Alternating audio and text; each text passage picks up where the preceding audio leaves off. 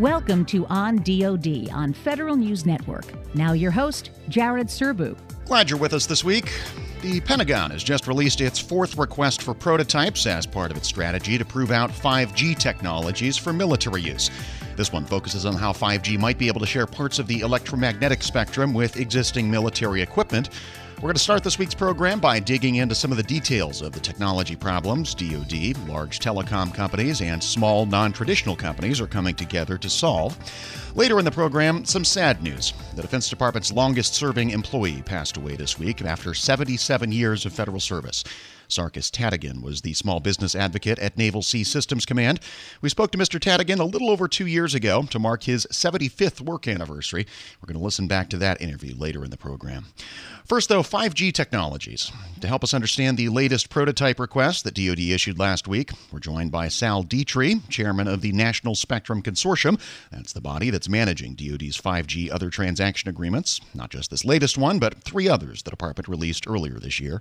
So let's let's talk first about the latest um, request for prototype proposals that D O D issued last week on dynamic spectrum sharing.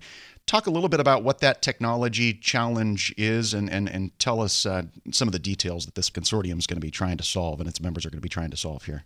Sure. Thanks, Jared. Spectrum, as you might know, is a natural resource. It is, it's critical to fueling our commercial wireless economy.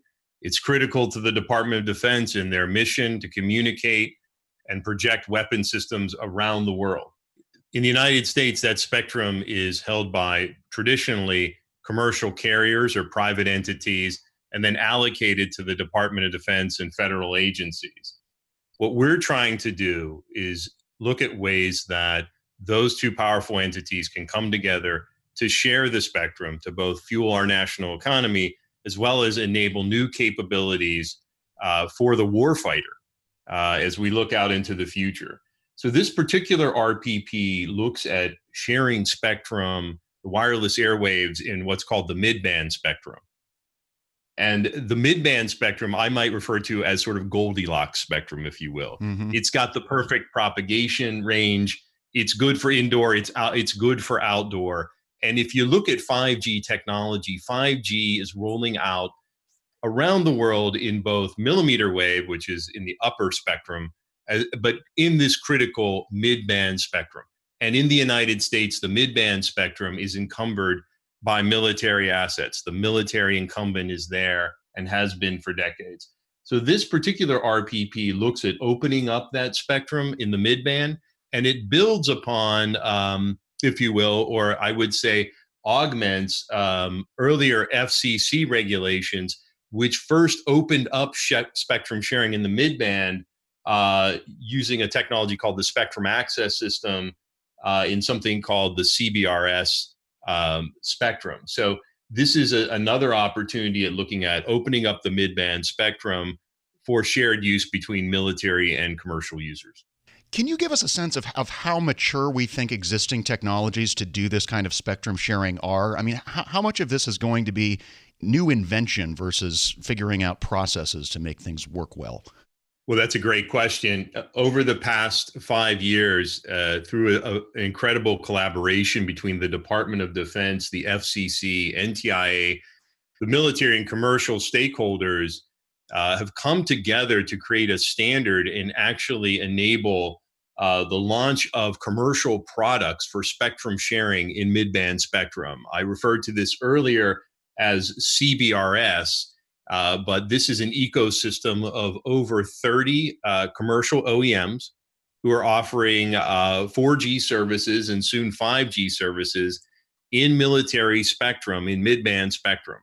And the F C C uh, approved um, these spectrum access administrators um, late last year, and this system is already rolled out commercially uh, in portions of the mid-band spectrum. So if we look at this opportunity at Hill Air Force Base, which again is looking at a, a different slice of that mid-band spectrum, this really can build upon the earlier F C C commercialization efforts, but it takes on a new radar and new challenges uh, as we look at this domain that that are something the National Spectrum Consortium, through its innovators, its non-traditional Silicon Valley-like companies, can come together with DoD to tackle this problem and try and open up more of this uh, critical spectrum. Yeah, so it sounds like there's there's kind of two things going on here. One is, at, if you guys crack this nut at Hill, Hill Air Force Base, you, you figure out how to use five G for military purposes at that location without interfering with military equipment. But then if it works, potentially you use the same approaches and technologies to enable the use of that same spectrum, that same military allocated spectrum for commercial uses nationwide. Is that about right? That's right. The spectrum allocation is is nationwide. And so the opportunity at Hill to demonstrate, build proofs of concept uh, to share spectrum with this particular military incumbent uh, can be scaled across the country. And it's critical also as we look at uh, our five G ecosystem. Uh, you know, last year, the Defense Innovation Board published a report calling for the Department of Defense to look at new innovative ways to share mid-band spectrum. And, and this effort follows up on that recommendation and builds upon it. Is is it really just that industry needs more spectrum to make five G work in, in the in the way that industry wants to? Or is it is it more of a matter of, as you said, this being an ideal part of the radio frequency spectrum to run a five G network? Globally, five G systems are being built out in this band. And so for suppliers, both U S and as well as overseas, it's critical that the United States uh, find a way to, to open up this mid-band spectrum as we look to continue to advance and roll out five G. I would also say for the Department of Defense, it's a great opportunity to leverage shared spectrum among their own entities and to do that in a way that has never been done before. Spectrum is traditionally assigned. It's not an automated process in many cases. And what this type of prototype is doing by bringing a fresh approach, looking at how spectrum might work in the cloud, for example, with scalabilities and the response times of cloud technologies, for example, or just opportunities for DoD to share amongst its systems, is going to create uh, greater opportunities as we look to the warfighter in the field, having spectrum flexibility, having faster response times to situations where spectrum is interfered with, uh, where there are challenges posed by enemies to a spectrum environment. So it's not just an opportunity for the commercial industry to uh, get access to more spectrum. It's actually an opportunity for the Department of Defense to look at innovation and upgrading of its current spectrum policies and practices. So that's super interesting. And this is really more a question for the F C C, I guess, but but is the regulatory framework um, ready to move to to some hypothetical future world where we have dynamically allocated spectrum? I mean, have, have any other regulators around the world started looking at that? Well, as I mentioned, the F C C uh, late last year did approve the use of shared spectrum in uh, it's in the uh, portion of the midband uh, spectrum we've been discussing, this sort of three to four gigahertz range. So there are commercial deployments already in the United States, uh, and there are commercial equipment manufacturers, commercial providers who are leveraging shared spectrum um, with military assets. So it's a proven technology. It's it's F C C implemented here in the United States. If we look globally, uh, there again, this was a U S innovation, but other countries are looking at what we've done here in this so-called C B R S band. Uh, the United Kingdom is is looking at uh, some shared spectrum initiatives through uh, rural connected communities initiatives. Uh, in Asia, folks are looking at shared spectrum. In, in, in Europe, um, folks are taking a hard look at what's been done in the United States. But clearly, we're, we're a pioneer and an innovator uh, in this shared spectrum wireless technology. Sal D'Itri is the chairman of the National Spectrum Consortium. Short break here, and when we come back, we'll talk more about the other three five G prototype proposals the companies are working on for the Defense Department. This is On DoD, on Federal News Network. I'm Jared Serbu.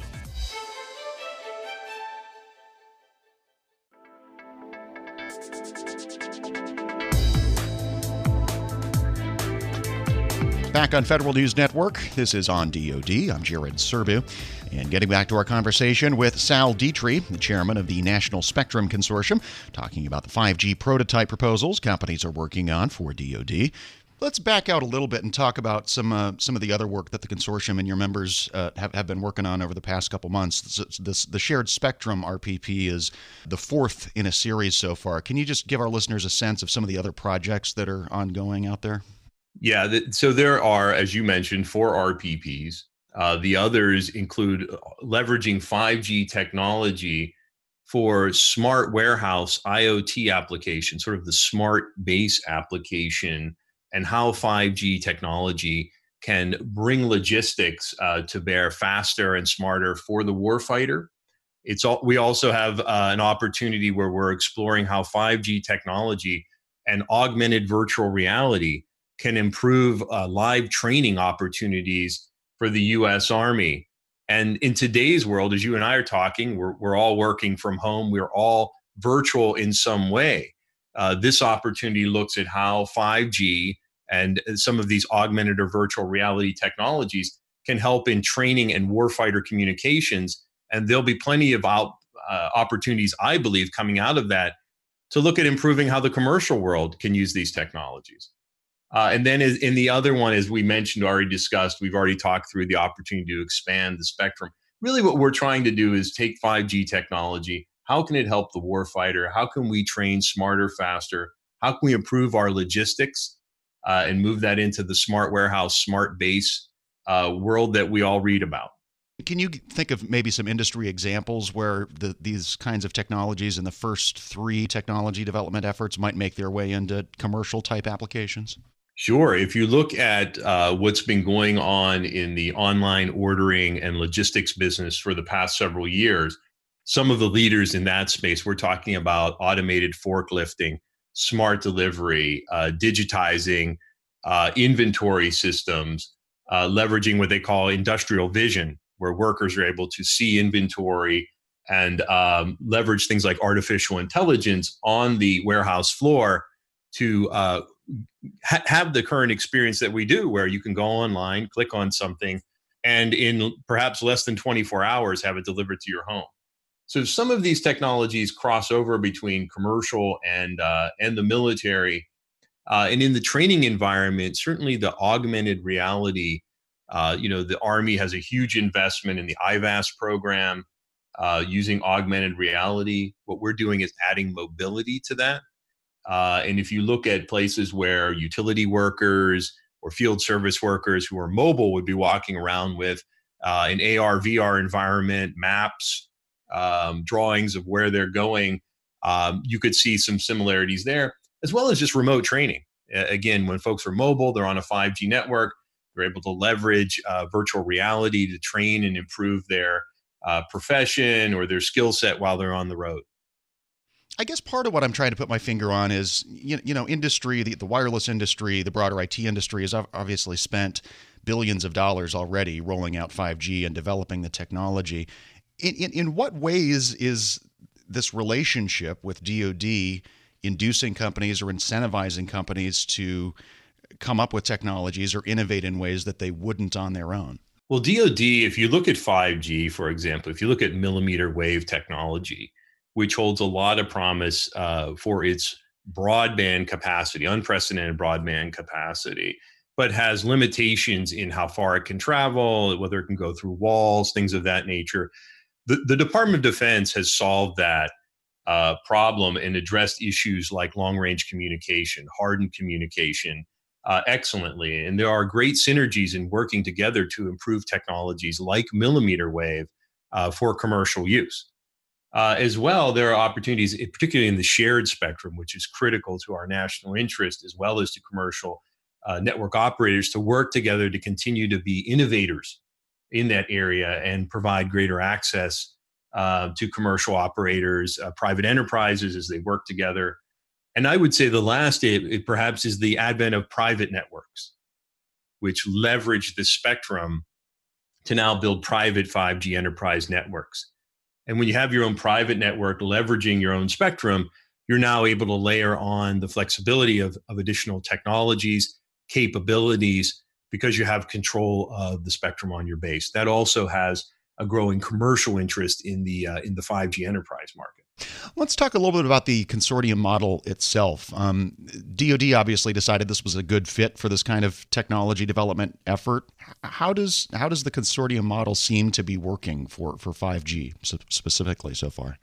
Well, to me, the, the National Spectrum Consortium, it's over three hundred companies, and it, it brings together the innovator, the non-traditional, under an O T A, the Silicon Valley sensibilities, uh, with the, the traditional DoD base. And we do that through a, a series of collaborations. So long before an R F P comes out, we'll get together with the Department of Defense, brainstorm ideas, uh, write technical concepts, get together several times to refine ideas uh, long before you would see an R F P hit the street. And I, I truly believe that collaborative model uh, produces the best uh, work scope and uh, the best opportunities for the warfighter. And so it's a refreshing opportunity. The company I represent, Federated Wireless, is a non-traditional, and there's no way that we could come in and engage in these activities with the Department of Defense uh, in the time frame we have without the other transaction. Yeah, but there are also in the consortium um, some very big companies, A T and T and Verizon, for example, not not usually thought of anyway as as non-traditional mom and pop garage startups. What's the kind of collaboration and mix between companies like yours, Ben, with those bigger firms? Well, it's it, as you say, it's an opportunity under a commercial-like agreement to come together and collaborate. Um, I will tell you that there have been opportunities that I've experienced through the consortium that have gone well beyond these uh, proof of concepts, where there've actually been business relationships, opportunities to bring a new technology to large companies, large companies to, to bring their supply chain to some of our innovators, uh, and look at commercial opportunities uh, as well as opportunities within the DoD. And I get back to the collaborative approach that we get together as members and openly discuss technical concepts, uh, that we have working groups, that we have opportunities for uh, companies to bring ideas and work together um, in a process you don't see in a traditional F A R-based engagement. Yeah, this is probably more a question for the government, but but does the consortium, this particular consortium, offer the opportunity that we sometimes see under O T As to move directly from prototype to a production O T A if things work well? Our current O T A is, is uh, uh, coming on its five-year life, and um, the current O T A does not support the production clause, but as you mentioned, future O T As Uh, will support that. So uh, there is an opportunity for that for the National Spectrum Consortium. Uh, we hope down the road, uh, but our current O T A uh, ends at the prototype phase. Sal D'Itri is the chairman of the National Spectrum Consortium, talking with us about the five G prototype projects the Defense Department is running through that O T A consortium. We'll post more information about DoD's requests for proposals at federal news network dot com slash on D O D. When we come back, we will listen to our twenty seventeen interview with Sarkis Tadigan, the longest-serving employee in DoD's history. He has just sadly passed away. This is On DoD on Federal News Network. I'm Jared Serbu.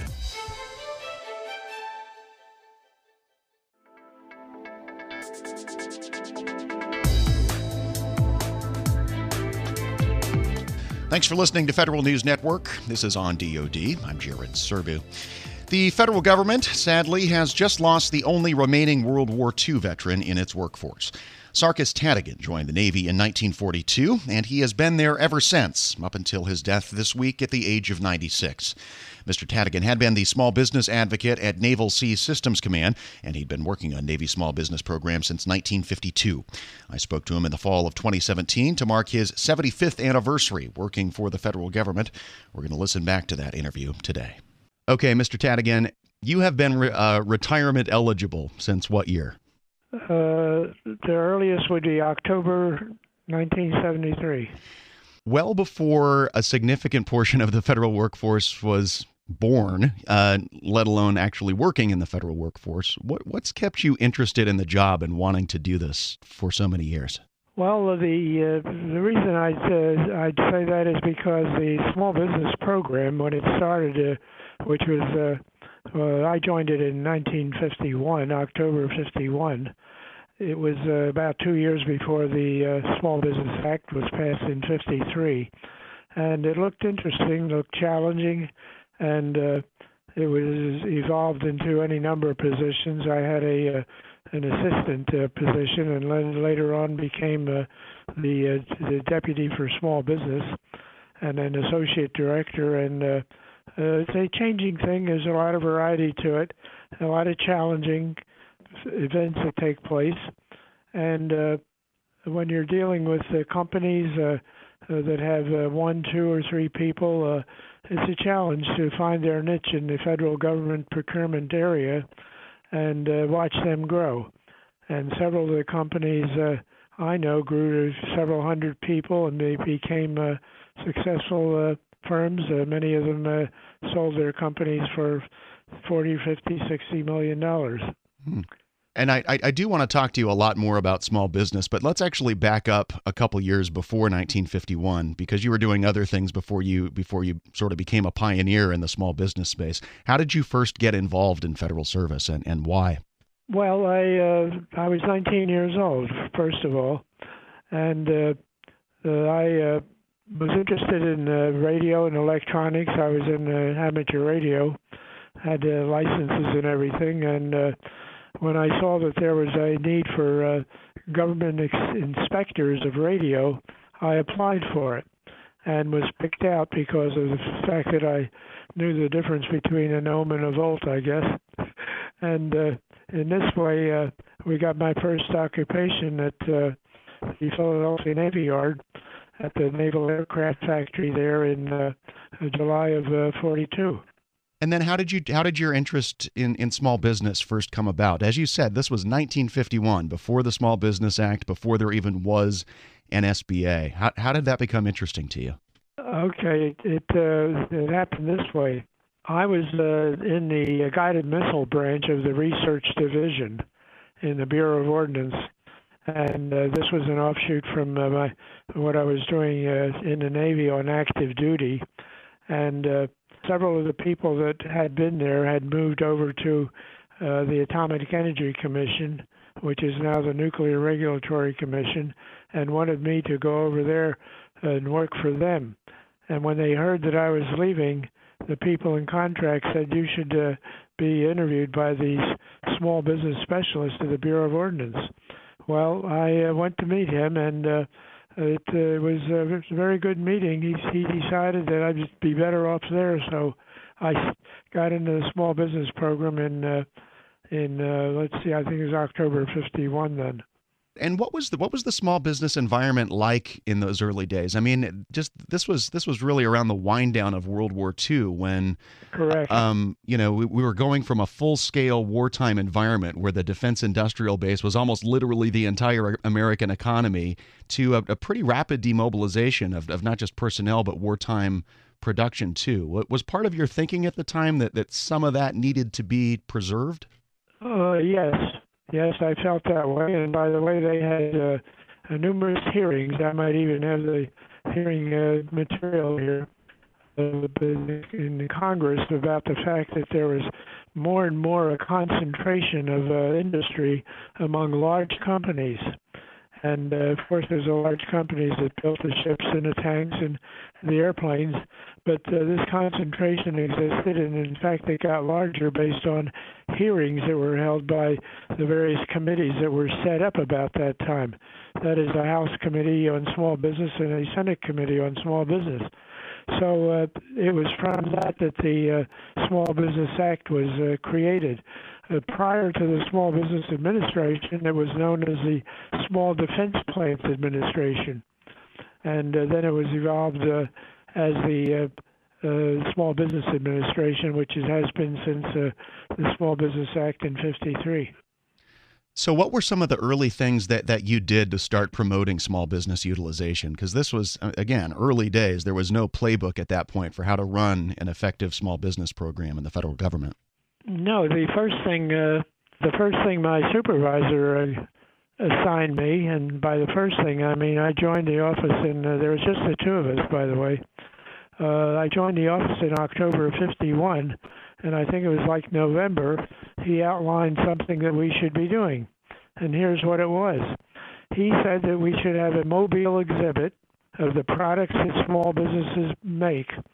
And uh, we'll have this uh, exhibit go around the country, visit every state, every uh, all fifty states, and uh, the capital of every state, and all cities over four hundred thousand population. And uh, I'm the one that had to put all this together by myself. And uh, I put up the itinerary. I got the products for uh, exhibiting in a trailer. The trailer was a surplus government trailer, which we brought here in uh, the Navy Yard, Washington Navy Yard, where it was painted and repaired, and, and these uh, components were installed. We had a cutaway torpedo there, and uh, went on a tour from uh, from Washington and went up to uh, Baltimore, Wilmington, Newark, New Jersey, and on up uh, the coast there to New England and headed west. This was done uh, during the summertime, of course. In the spring, the truck came back, uh, the truck tractor trailer came back to uh, to Washington, and then from then on it went through the southern part of the country to uh, San Francisco. Uh, we had many mayors visiting this, this exhibit, uh, many governors, Governor Earl Warren for one, who later became Supreme Court Justice. And uh, we had, uh, I think, about forty thousand people that saw this, and uh, it was quite a sensation of publicity, and everything went with it.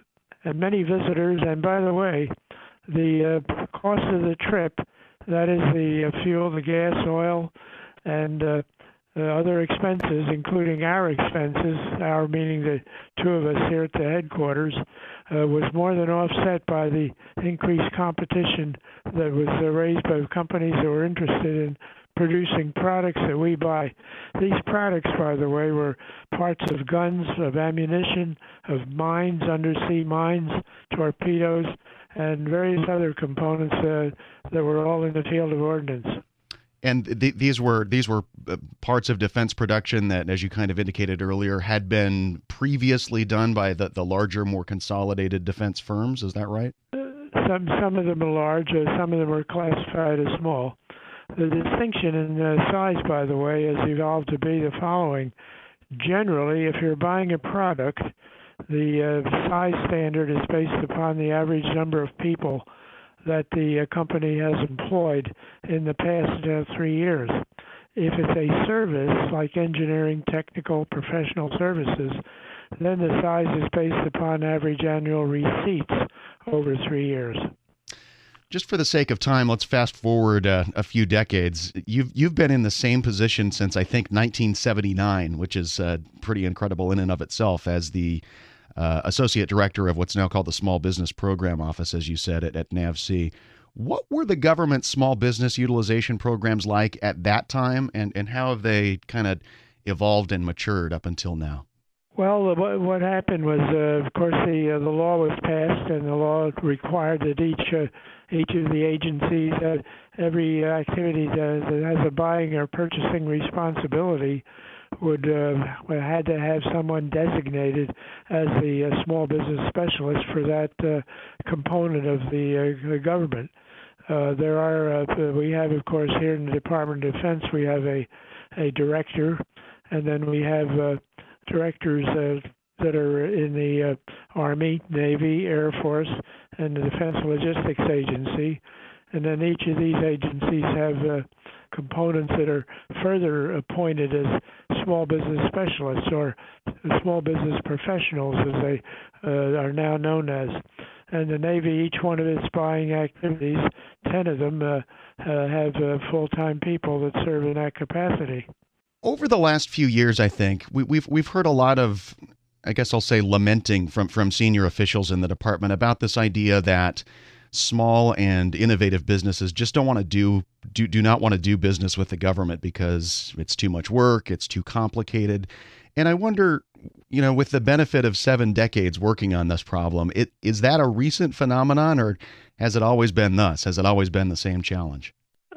No, it's always a challenge. Many companies uh, feel that way uh, about doing government work. Uh, it's complicated and uh, so forth, but uh, there is enough uh, there's enough people in the government, whether it's in my capacity, the Small Business Administration, what they call P TACs, Procurement and Technical uh, activities in the field that are funded by the government to advise these companies what to do, how to do it, and uh, be able to uh, uh, go after the opportunities that are available for, for setting up their businesses and be becoming successful.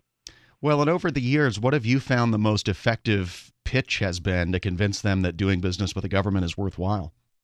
Well, we have, uh, we have, of course, uh, the uh, uh, one of the, one of the fallouts from that, of course, is increasing employment. As a company becomes more successful, they hire more people. I know of one company that uh, started off with three people. Uh, today, they have uh, six hundred fifty people, and uh, ninety-five million dollars in annual revenue. They're not a small business, and uh, this happens to be a woman-owned business too. There's uh, subcategories of small business also, and uh, uh, this was done in uh, not overnight, but uh, in the course of fourteen years. Just as a matter of policy, again, since you've been watching this this space for so many years, it, what's the most helpful policy change or even legal change the federal government has made over the years that's that's helped your mission, that's made it easier to connect small businesses with the government? Anything in particular? Well, the legislation that uh, covers the small business programs is constantly constantly changing uh, in size and form and shape, and uh, the uh, statutes, of course, uh, affect the small business program, and uh, uh, we uh, derive our regulations, of course, from the from the uh, statutes. Uh, these cover not only prime contracting, but subcontracting as well. And uh, insofar as our work goes, uh, this is part of the outreach program. By participating in activities uh, around the country, we're able to find small companies that can serve the government. By the way, there's another point, too, that uh, many of these companies are going to be necessary, not only for increasing employment, but in the event of mobilization. In fact, we had a meeting on that this morning. You've only taken one vacation day this year, I understand, which, I, I, as I understand it, is fairly typical for you. What, what's what's the secret to not getting bored, to not getting burnt out? Um, you know, all the other reasons that, that many employees decide to find a different job and move on. Yes, well, in my case, it's a, it's a variety of work. Every day is a is like a, getting a new job. Uh, the, the situations that arise, the problems that arise, the people that you talk to on the phone or in the office, uh, in the business world, and uh, this this is probably the driving force, uh, the variety, instead of uh, being on an assembly line uh, tightening a screw or a bolt or something all day. I, I think almost no matter what job you're in, though, one, one thing that sometimes frustrates at least some federal employees is this feeling that you're constrained in your ability to make change, especially rapid change. You know, you're you're you're one piece of a really big bureaucracy that's not exactly um, agile or nimble. Have you ever felt that way in your seventy-five year career? And what's the secret to dealing with that? No, you have to. Uh, uh, I haven't felt that way. Uh, you have to have a, a keen interest in what you're doing, and also be able to derive some sense of personal worthiness from it. What you're doing, and uh, this is what uh, keeps keeps you here. Otherwise, uh, uh, you would be following a uh, policy of don't let the grass grow under your feet, which is moving from one position to another, and that doesn't exactly help the personnel record, because there'll come a time when they they see that your only purpose uh, in being there is to be ready to go to the next position. And this may uh, in, inhibit uh, any hiring that people might do, because they're going to train you and then you're going to leave. It's a great point, but also from the government's perspective, there's something to be said for institutional knowledge. It is. And uh, there is a uh, there is a, a mood, I would say, to retain you no matter what. Any plans to retire ever, as far as you can see? Well, no one uh, can last forever, I would say. Secondly, uh, Uh, no one is irreplaceable either. So uh, it's something uh, we uh, start thinking of more and more as to when and where I'm going to be retiring. For, so, for a young person that's considering joining the federal workforce today and is kind of on the fence about it, what, what would you tell them? Well, I would tell them that they, uh, they should have, uh, if they want a government career, they should uh, be uh, uh, specializing in in some particular area, and then uh, uh, move on from there instead of being a, an all-around person. I think that would probably be the best thing, like, say, a contract negotiator or an engineer. And uh, as an engineer, why, you would have many, uh, many opportunities in the government, whether you're engineering in connection with ships or weapons or airplanes or whatever. Sarkis Tadigan, the longest-serving employee in the Defense Department's history. He was the small business advocate at Naval Sea Systems Command. He passed away this week after seventy-seven years of federal service. We recorded that interview in twenty seventeen when he had just marked his seventy-fifth anniversary with the government. One more break here, and when we come back, how the Army is preparing soldiers for the economic effects of the coronavirus pandemic. This is On D O D. On Federal News Network, I'm Jared Serbu. Our mission is helping you meet your mission. Federal News Network.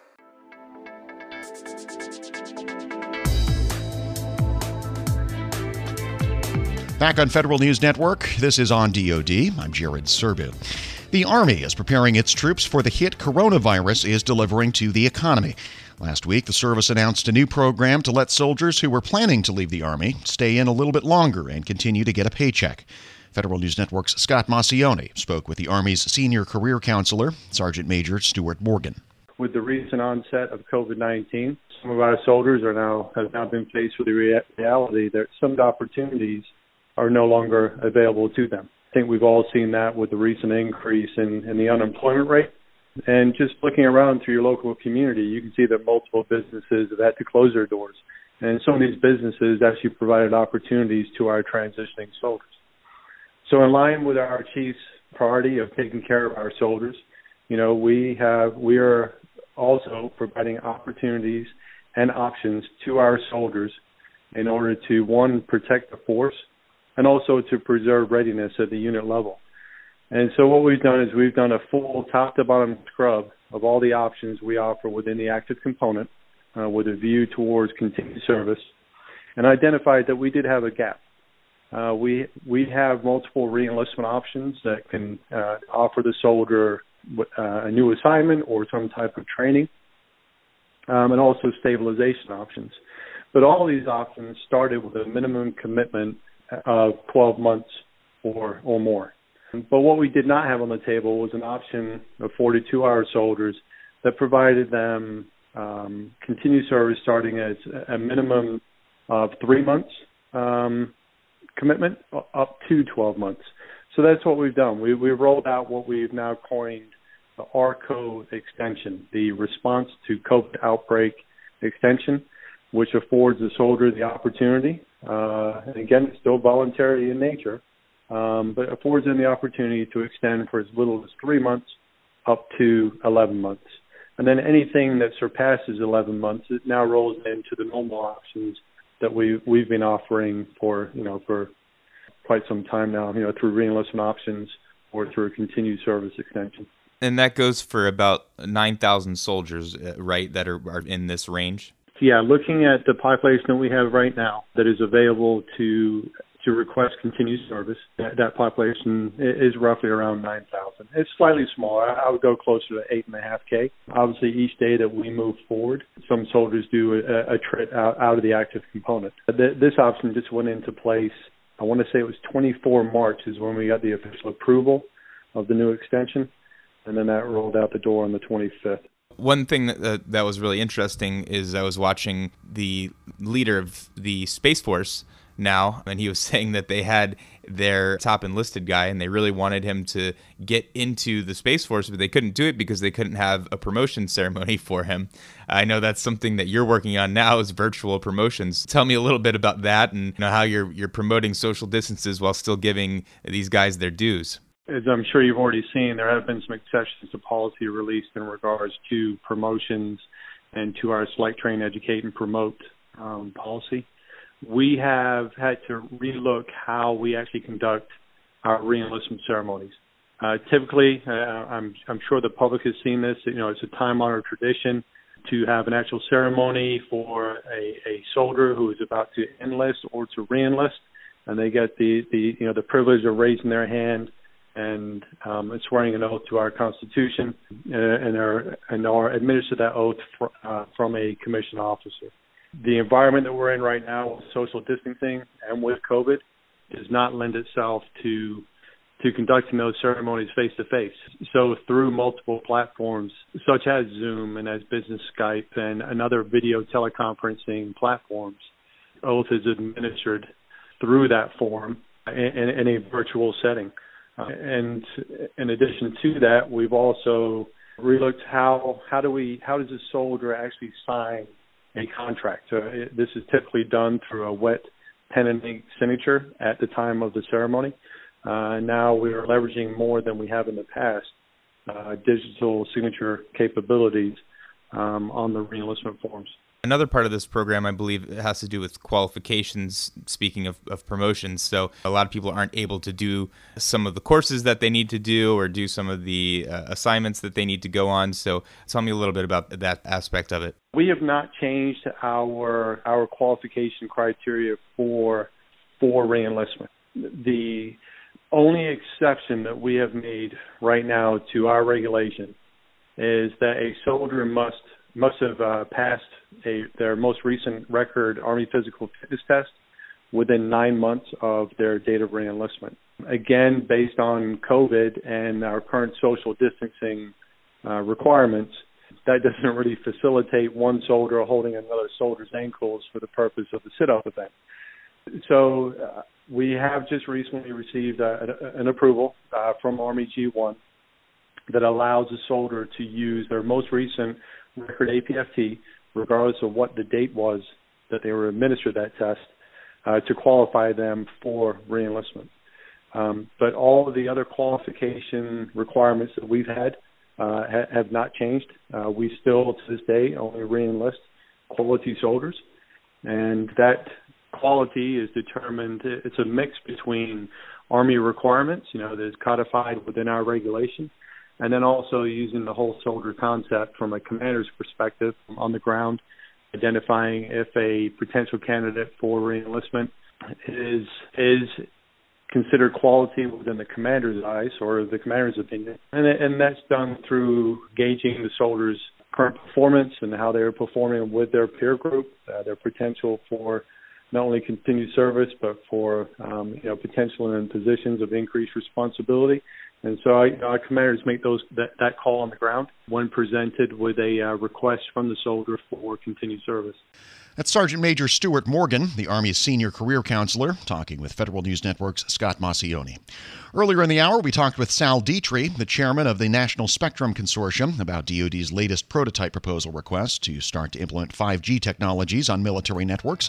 If you missed that conversation, we'll post this week's full program at federal news network dot com slash on D O D. You can also listen in our podcast feed. Subscribe on Apple Podcasts or Podcast One. That's it for this week's edition of On DoD. Thanks for tuning in. I'm Jared Serbu. So long. You've been listening to On DoD on Federal News Network. Tune in Wednesday mornings at eleven or subscribe to this show on iTunes or Podcast One.